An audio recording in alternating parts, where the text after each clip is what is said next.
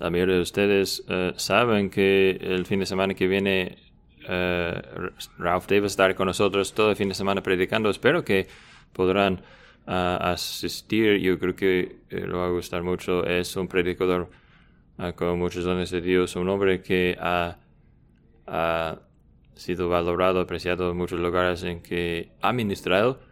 Y el domingo que, que sigue después esperamos regresar a nuestra serie en los profetas menores en un tiempo de Habacuc, pero para hoy nos enfocaremos en Salmo 30, Salmo 30. Así que pido que me acompañen en Salmo 30 en medio de sus Biblias. Es un salmo que nos dice que es un salmo de David, una canción que fue dada para la dedicación de su casa. Déjanos dar la atención nuestra a la palabra de Dios juntos de este salmo, Salmo 30. Te ensalzaré, oh Señor, porque me has elevado y no has permitido que mis enemigos se rían de mí. Oh Señor Dios mío, a ti pedí auxilio y me sanaste. Oh Señor, has sacado mi alma de Seo, me has guardado con vida, para que no descienda al sepulcro. Cantad alabanzas al Señor vosotros sus santos y alabad su santo nombre porque su ira es solo por un momento, pero su favor es por toda una vida. El llanto puede durar toda la noche, pero a la mañana vendrá el grito de alegría. Y en mi prosperidad yo dije, jamás seré conmovido. Oh Señor, con tu favor has hecho que mi monte permanezca fuerte, tú escondiste tu rostro, fui conturbado a ti, oh Señor, clamé y al Señor dirigí, dirigí mi súplica. ¿Qué provecho hay mi sangre si diciendo al sepulcro? ¿Acaso te alabará el polvo? ¿Anunciará tu fidelidad? Escucha, oh Señor, y ten piedad de mí. Oh Señor, sé tú mi socorro.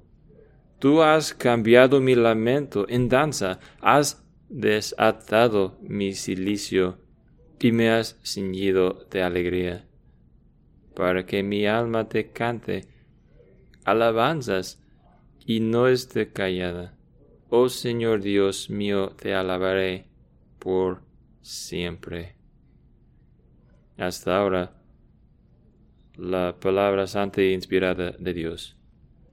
Bueno, cuando sé que encontremos un nuevo pasaje de las Escrituras, es importante que nosotros nos ubiquemos un poco es como a lo mejor te eh, deja por caer, eh, caídas en nuevo territorio, así que caemos aquí en el medio del saltario y estamos leyendo y viendo este salmo, Salmo 30.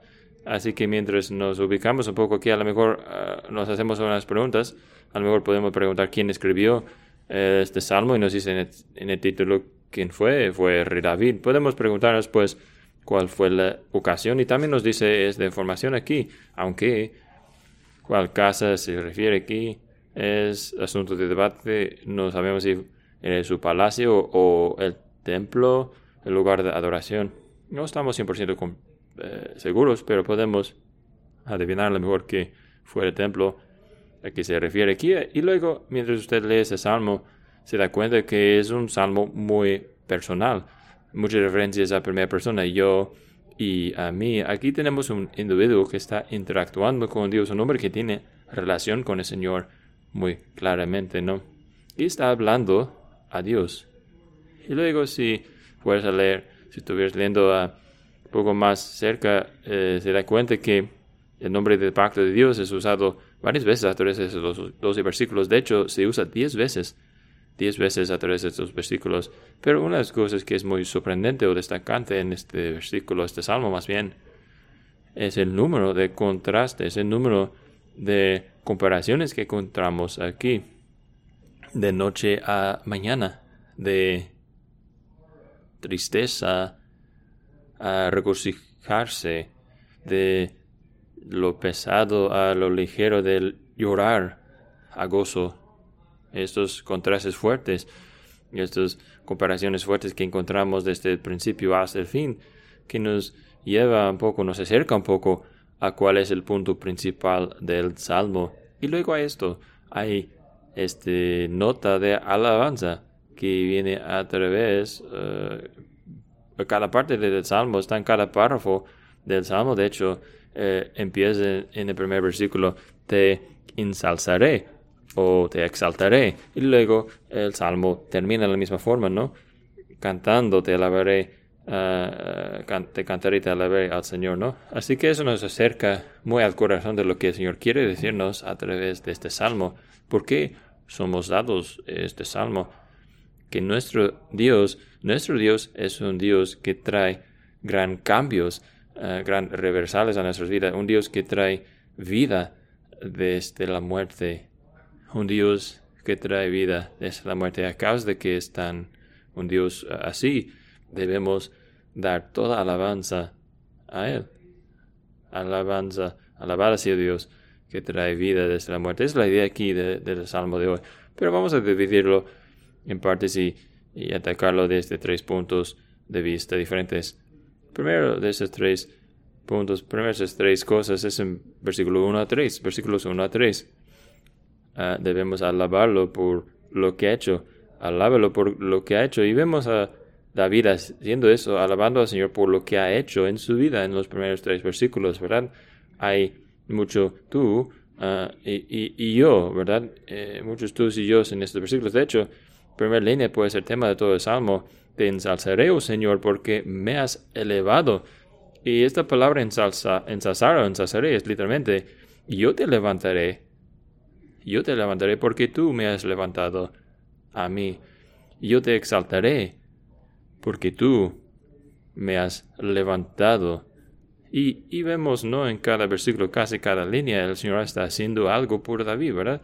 Está levantándolo, exaltándolo, está preservándolo de sus enemigos. Eh, eh, David está clamando al Señor y está, eh, está escuchando al Señor. El Señor está sacándolo del sepulcro, está restaurándole de vida y no permitiéndolo que, que vaya al sepulcro a Seo. En, otro, en cada línea Dios está haciendo, está actuando y nosotros estamos recibiendo las bendiciones que Él está trayendo a nosotros. Y mientras pensamos en esto,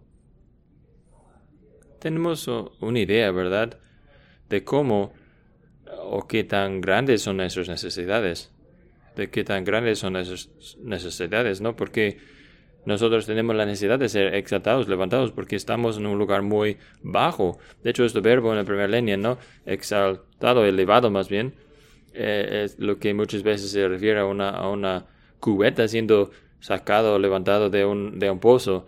Así que aquí está David, aquí estamos nosotros en un puesto, un lugar muy bajo, en necesidad, necesidad de ser exaltado, elevado, levantado. El Señor hace esto. El Señor nos levanta. Estamos en ese lugar en que el enemigo está listo para jactarse de nosotros y el Señor lo previene que suceda eso. Estamos en un lugar en que estamos espiritualmente enfermos tenemos un caso de leproso espiritual el Señor nos da ah, vida y salud, nos cura. Y luego lo más, ah, más obvio, más impactante aquí es que si ya estamos en el sepulcro o estamos en camino al sepulcro, espiritualmente muertos, espiritualmente muriendo y en camino a nuestro destino final, el sepulcro. Y el Señor, el Señor trae, nos trae, nos eleva, nos restaura a vida y nos preserva de ir abajo hasta el sepulcro. Sabes, bueno para nosotros ser recordados del hecho de que la iglesia es en realidad un hospital. Todos nosotros estamos aquí para ver el gran médico. Y gracias a Dios, Él está aquí para vernos a nosotros. Yo no sé si ustedes como yo, a, mí no me gusta ir al doctor. De hecho, algunos de ustedes saben que eh, eh, algunos de ustedes me comentaron cuando tenía ese dolor en mi pie, ¿cuándo va a ir al doctor? ¿Cuándo va a ir al doctor? Y sucedió, varios, pasaron más, varios meses hasta que por fin fue. Fui yo y nosotros somos lentos, lentos de ir a buscar la ayuda que tanto necesitamos. El Señor está ahí, el gran médico está ahí. Y el Señor Jesucristo mismo dijo, los saludables no necesitan doctor, sino los enfermos sí. Así que llegamos en este punto no para gloriarnos en quién somos nosotros, sino gloriarnos en tener un gran médico, un médico que nos puede sanar, que nos puede levantar, que nos puede dar vida entre los muertos. Vida entre los muertos es de lo que se trata en esos primeros tres versículos. Es lo que Él hace. Es lo que hace para cualquier persona que clame a Él. Es lo que hace David en versículo 2. Dice, a ti pedí auxilio. Cualquier persona que clame a Él, el Señor trae sanación, curación, el Señor trae vida, levanta, nos levanta de entre los muertos. Pero ¿sabe qué más? También es lo que todavía está haciendo y, todo, y lo que le falta por hacer, lo que hará todavía. Algunos de nosotros hemos perdido, hemos, hemos perdido seres queridos en Cristo. Pero sabemos, ¿no? Que la muerte no es el fin para con aquellos santos. Y la muerte no es el fin para con nosotros. El hombre exterior está pereciendo, pero sabemos que hay esperanza más allá del sepulcro para con ellos quienes confían en Cristo y esto es lo que el Señor ha hecho por nosotros. David nos recuerda estas cosas. De Dios, Dios ha alcanzado, ha estirado su brazo hacia abajo, hacia nosotros. Necesitamos marinarnos un poco en eso, necesitamos aferrarnos a eso eh, alabarlo hoy por lo que ha hecho, porque es una verdad transformativa que Dios alcanza, estira su brazo hacia abajo para salvarnos, nos humilla, nos hace darnos cuenta de que no hay nada que nosotros podríamos hacer. Yo estoy en el fondo del pozo y Dios en su misericordia ha alcanzado para darme vida. Alábalo, alábalo porque, por lo que ha hecho. Pero luego vemos a versículos 4 y 5, nos lleva a alabarlo, alabarlo por quién es Él, por quién es Él. Cantar alabanzas por quién es Él. Y vemos en versículo 4 que David ya no está hablando directamente a Dios, sino ahora está enfocándose en usted y yo, y quiere que lo acompañemos en su en alabanza. Es lo que siempre hace la alabanza, ¿no? Cuando sale de un corazón pleno y lleno, siempre trae consigo más gente. Así que vemos a David aquí diciendo, déjanos darle gracias, déjenos alabarlo porque, eh, pues fíjense porque quieren darle gracias. No es a causa de lo que Dios hace, sino lo que es Dios. En otras palabras, está hablando del carácter de Dios. En versículo 5, ah, observen lo que dice en versículo 5, dice, porque su ira es solo por un momento, pero su favor es por toda una vida. El llanto puede durar toda la noche, pero a la mañana vendrá el grito de alegría. Más, más contrastes, ¿no? Más comparaciones.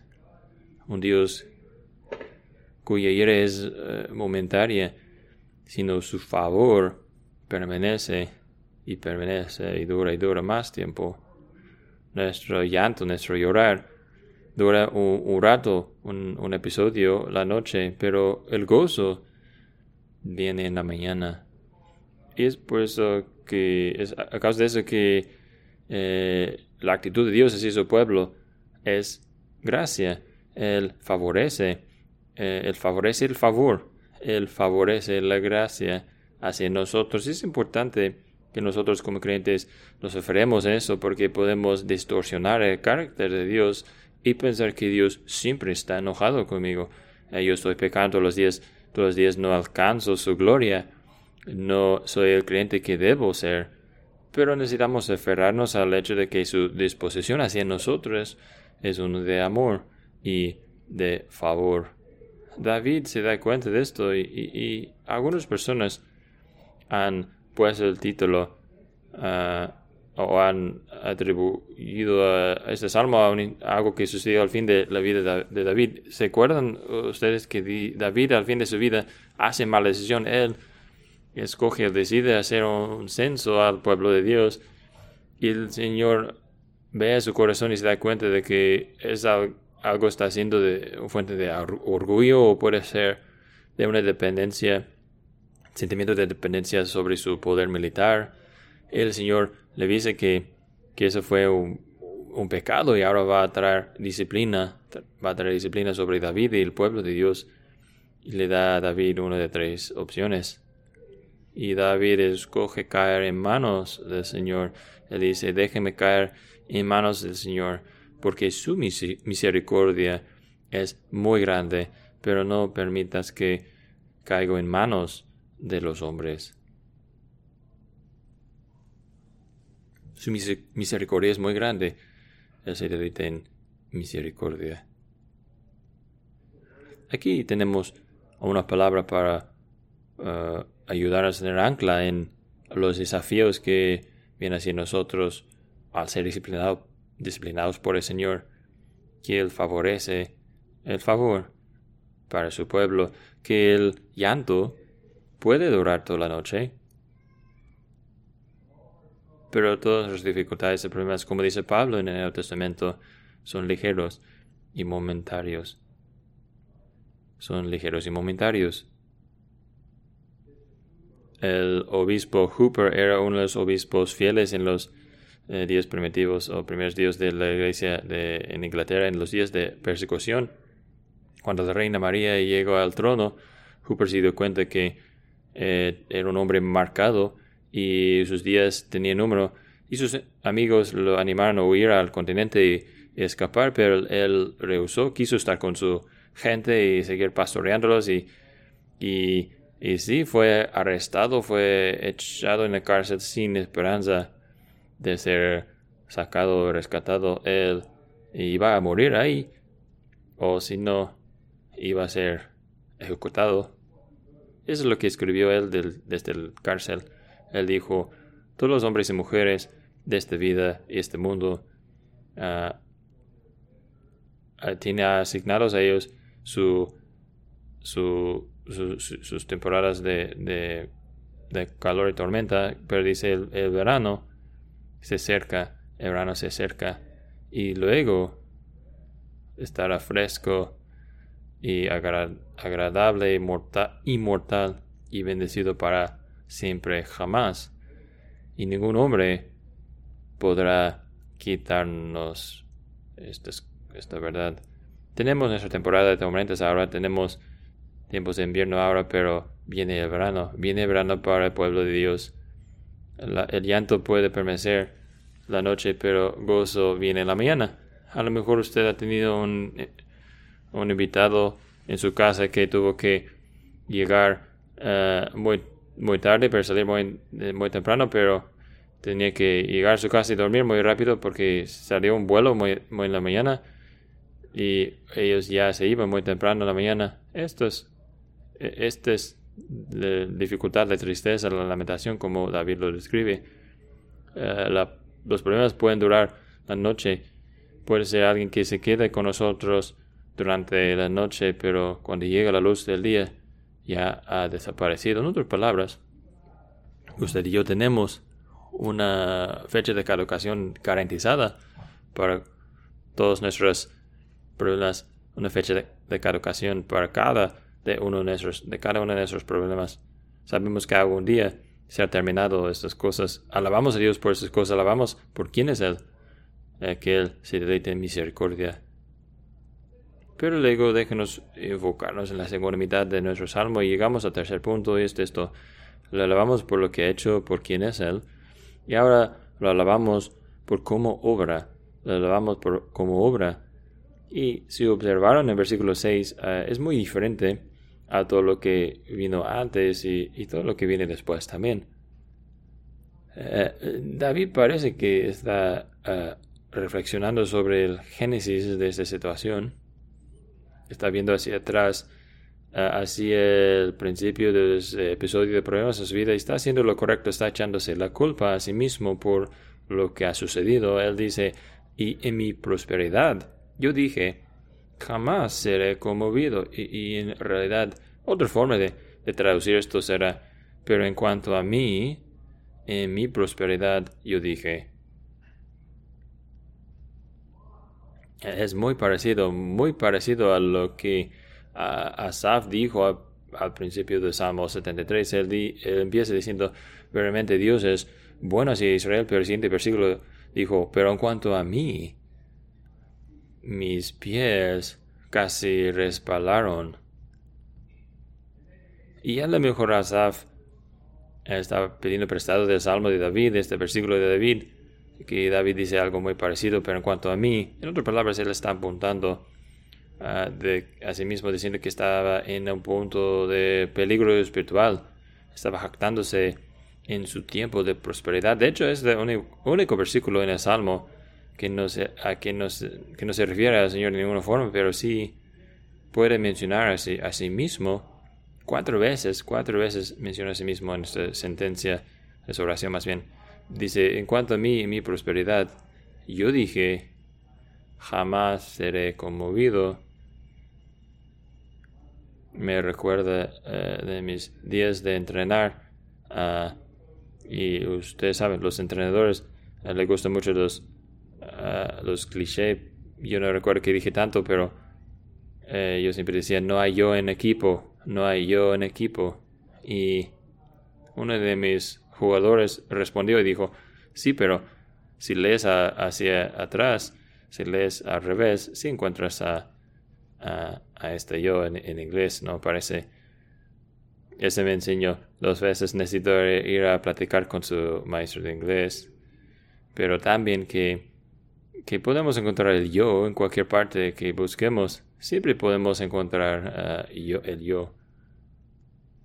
Y aquí estaba David tomando, ah, más bien uh, poniéndose orgulloso en lo que, en algo que no tenía nada con control. En versículo 6 eh, lo confiesa, ¿no? Oh Señor, con tu favor has hecho.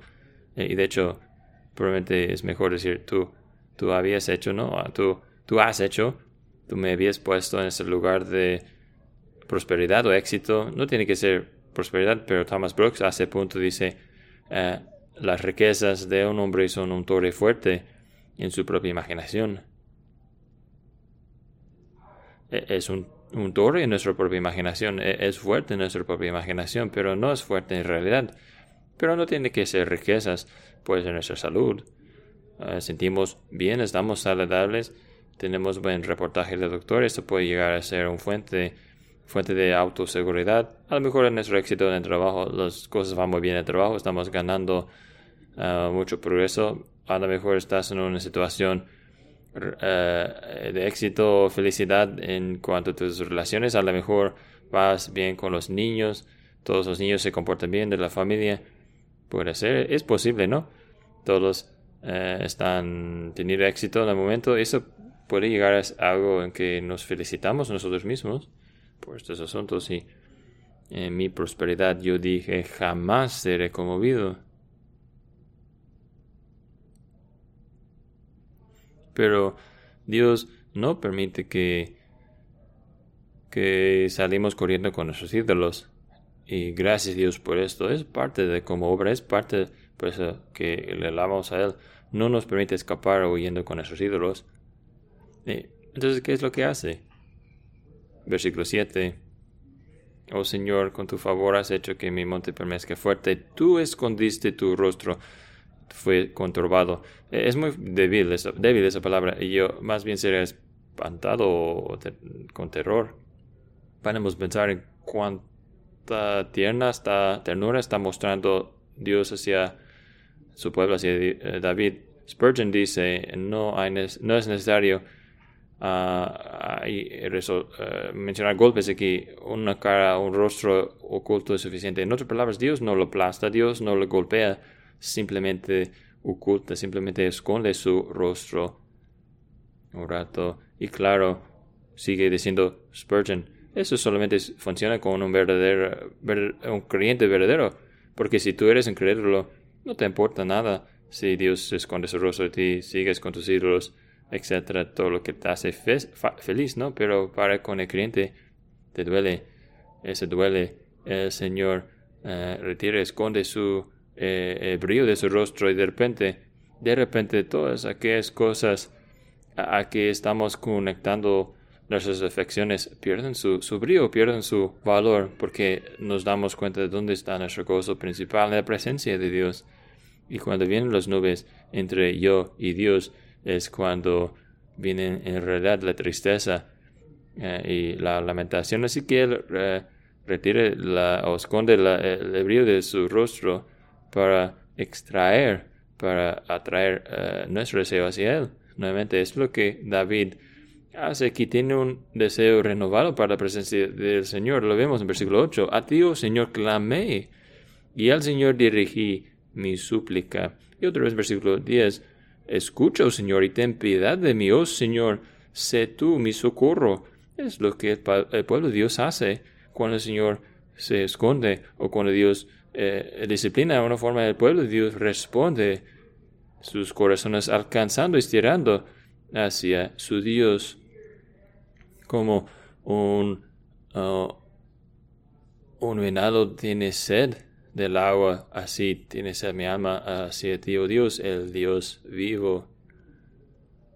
Él trata con nosotros con ternura y otra vez como obra nos recuerda siempre de nuestro propósito, nos recuerda de nuestro propio uh, verdadero propósito. Ven conmigo versículo 9 otra vez. Es un versículo, una oración interesante Aquí está el, monto, el momento más bien de enseñanza. La mayoría de salmos se trata de alabanza, pero aquí tenemos un punto de enseñanza, de doctrina. Aquí es la oración de David. Así es como ha llevado Dios que ora David. ¿Qué provecho hay mi sangre? Si diciendo al sepulcro, ¿acaso te alabará el polvo? ¿Anunciará tu fidelidad? E, es una línea, un argumento interesante, ¿no? Eh, ha llevado a algunas personas a decir, bueno, el Antiguo Testamento, los creyentes del Antiguo Testamento no, sabían nada, no conocían nada en cuanto a la vida por venir. A lo mejor usted puede leer ese versículo y decir, bueno, David no sabía, eh, no sabía que iba a alabar a Dios en el cielo, y seguramente es el caso. Entonces, ¿qué quiere decir David aquí?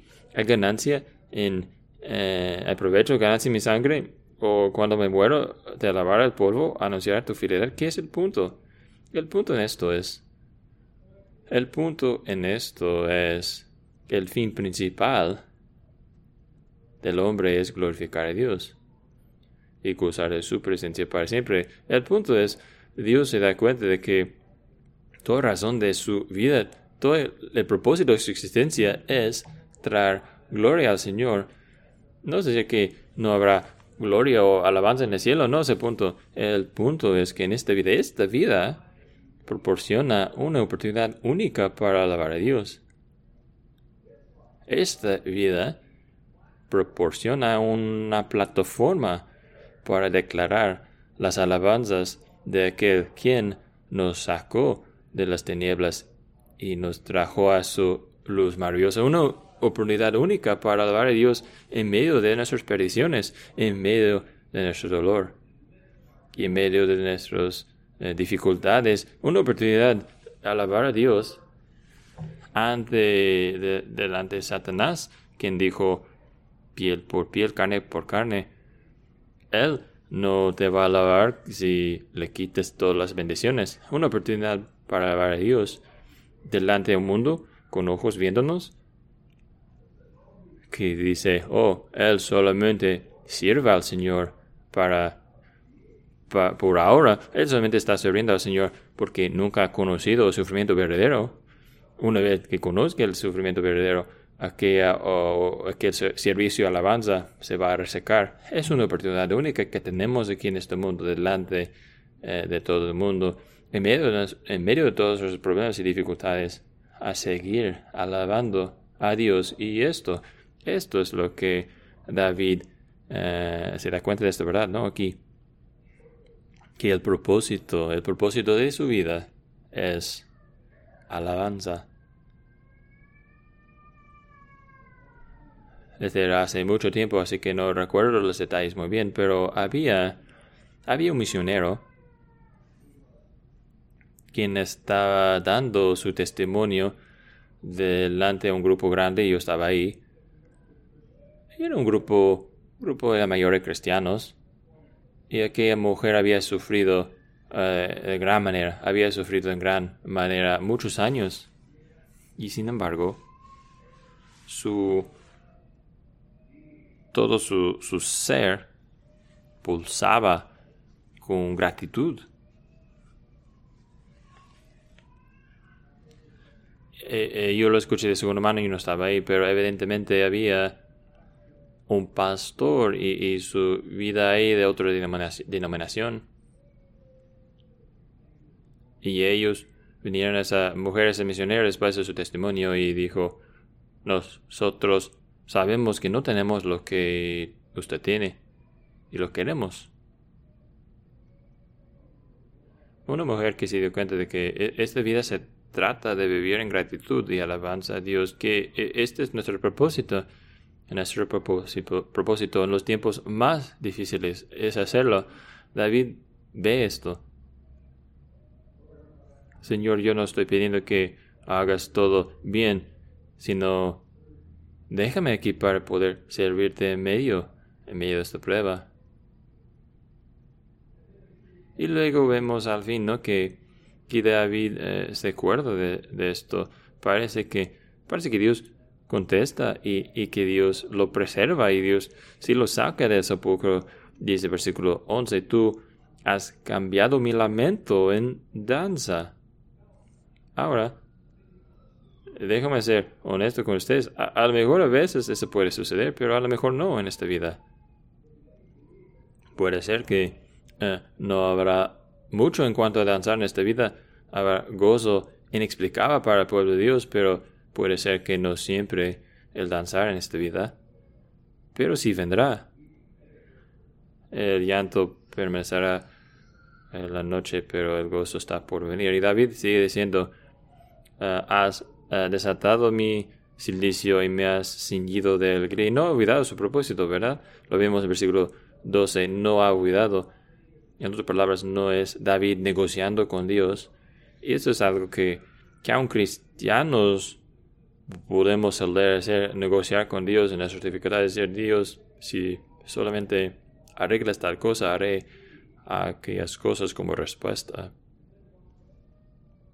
Y luego, una vez que no hay presión más, olvidamos todas las cosas que hemos prometido, prometidos de Dios. Eh, David no está negociando con Dios eh, porque ya ha quitado la presión y ha venido la alegría y no ha olvidado su propósito, ¿verdad?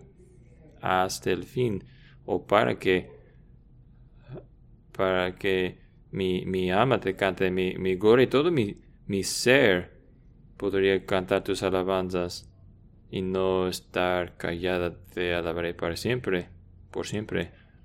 Así es como Dios obra en nosotros y con nosotros, obra con nosotros en todas nuestras cabezas duras y corazones endurecidos, qué tan paciente es, qué tan gentil es con nosotros. Él nos levanta una y otra vez, nos levanta para que podamos cantar sus alabanzas, para, para que podamos vivir una vida de alabanza a Él y sabe que hay una sola razón por que lo, nos levanta y lo hará en el último día, es porque este salmo, al fin y al cabo, se trata de Cristo. Es un salmo que Cristo puede cantar con nosotros, que, pues, que Cristo puede guiarnos en cantar, porque Él mismo ha experimentado esas cosas. Él mismo ha experimentado la lamentación, la, la tristeza, el llanto que tardó la noche, pero también el gozo la resurrección del gozo, el gozo de la resurrección de la mañana. Él ha experimentado la dificultad y el dolor y también conoce a Dios que lo levantó y lo salvó del sepulcro. Y este día celebramos esto, de hecho celebramos esto cada domingo, ¿verdad? Cada día Señor, que tenemos un Dios que se entregó por nosotros en su Hijo Jesucristo, ha ganado la victoria sobre la muerte, sobre nuestro pecado, sobre el poder del diablo, para que nosotros pudiéramos ser exaltados, levantados de vida, renovado, una vida renovada que ya ha empezado, una vida renovada que conocerá su, ah, su consumación, su plenitud en aquel gran último día. Así que alabamos a Dios hoy, que Él es un Dios de gran cambios, grandes transformaciones. Alabamos a Dios porque hoy, porque Él traído vida a nosotros en medio de toda nuestra muerte. Amén. Pues déjanos, déjanos enfocarnos en la oración. Podrían ponerse de pie mientras oramos juntos, por favor.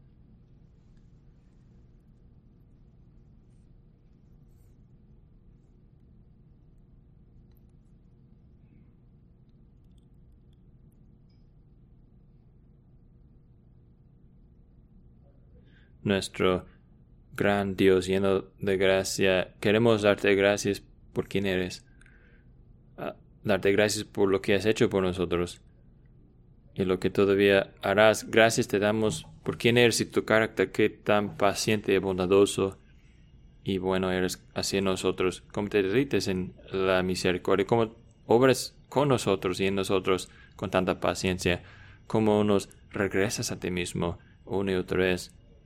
Padre, bendecimos tu nombre hoy, que tú eres un Dios que nos levantas, que nos eh, exultas de entre los muertos, entre la muerte de nuestro pecado. Como dijiste en tu palabra, nosotros estamos muertos en nuestros traspasos y, pecados, pero por la gracia nos has hecho vivos.